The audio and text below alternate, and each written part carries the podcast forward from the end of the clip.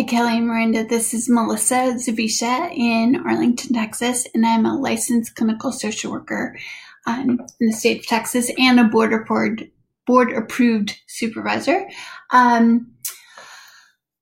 feel like I'm an informal business school boot camp marketing person or liaison already, because I feel like I tell everybody about it and encourage them to do the free trainings and everything. And that's where I really started out, is learning about you through the free trainings. And then I did boot camp. I signed up for boot camp in, I guess, March or so of 2020. And I was like, why not do this and start a private practice in the middle of a pandemic? So I think I bought it and I paid for it. And then afterwards it was like, oh my gosh, I don't even have my practice up and running yet. And I paid this money for this boot camp. And then I started boot camp and was just, there's no more doubt. So much information. And initially I did have some concerns about I'm not doing enough. And I think it was Miranda who said it's progress, not perfection. And I was making progress, so that was good. So it's not finished the last two modules on the first one.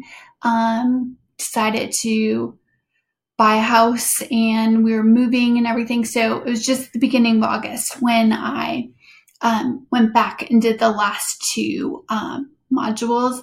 And I think I've enrolled in my evaluation of the bootcamp was that just have the confidence. I have my tools that I can go back to. I completely created a website, and I'm not a technological person. I'm not tech savvy, but I created a website that I've gotten decent feedback or good feedback on. And I just love that I can access the tools. And so, yeah, I've just gained so much. And I've wanted to do private practice for a really long time, and was one of those things like I had an opportunity to do it in right after grad school, and I turned it down. I was like, no, I want an agency experience. And then went and worked for an agency for about 13 years, working with survivors of child abuse, sexual assault, domestic violence, and other types of trauma or violent crime.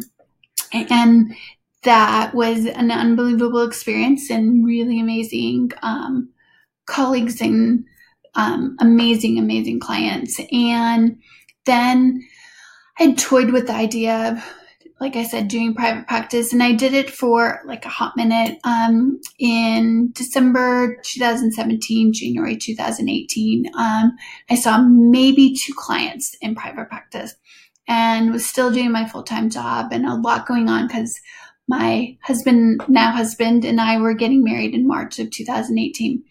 Then some health issues happened, so I was out of work for about 6 months, went back to work, needed to get that confidence rebuilt that I could do this and that I could do the private practice.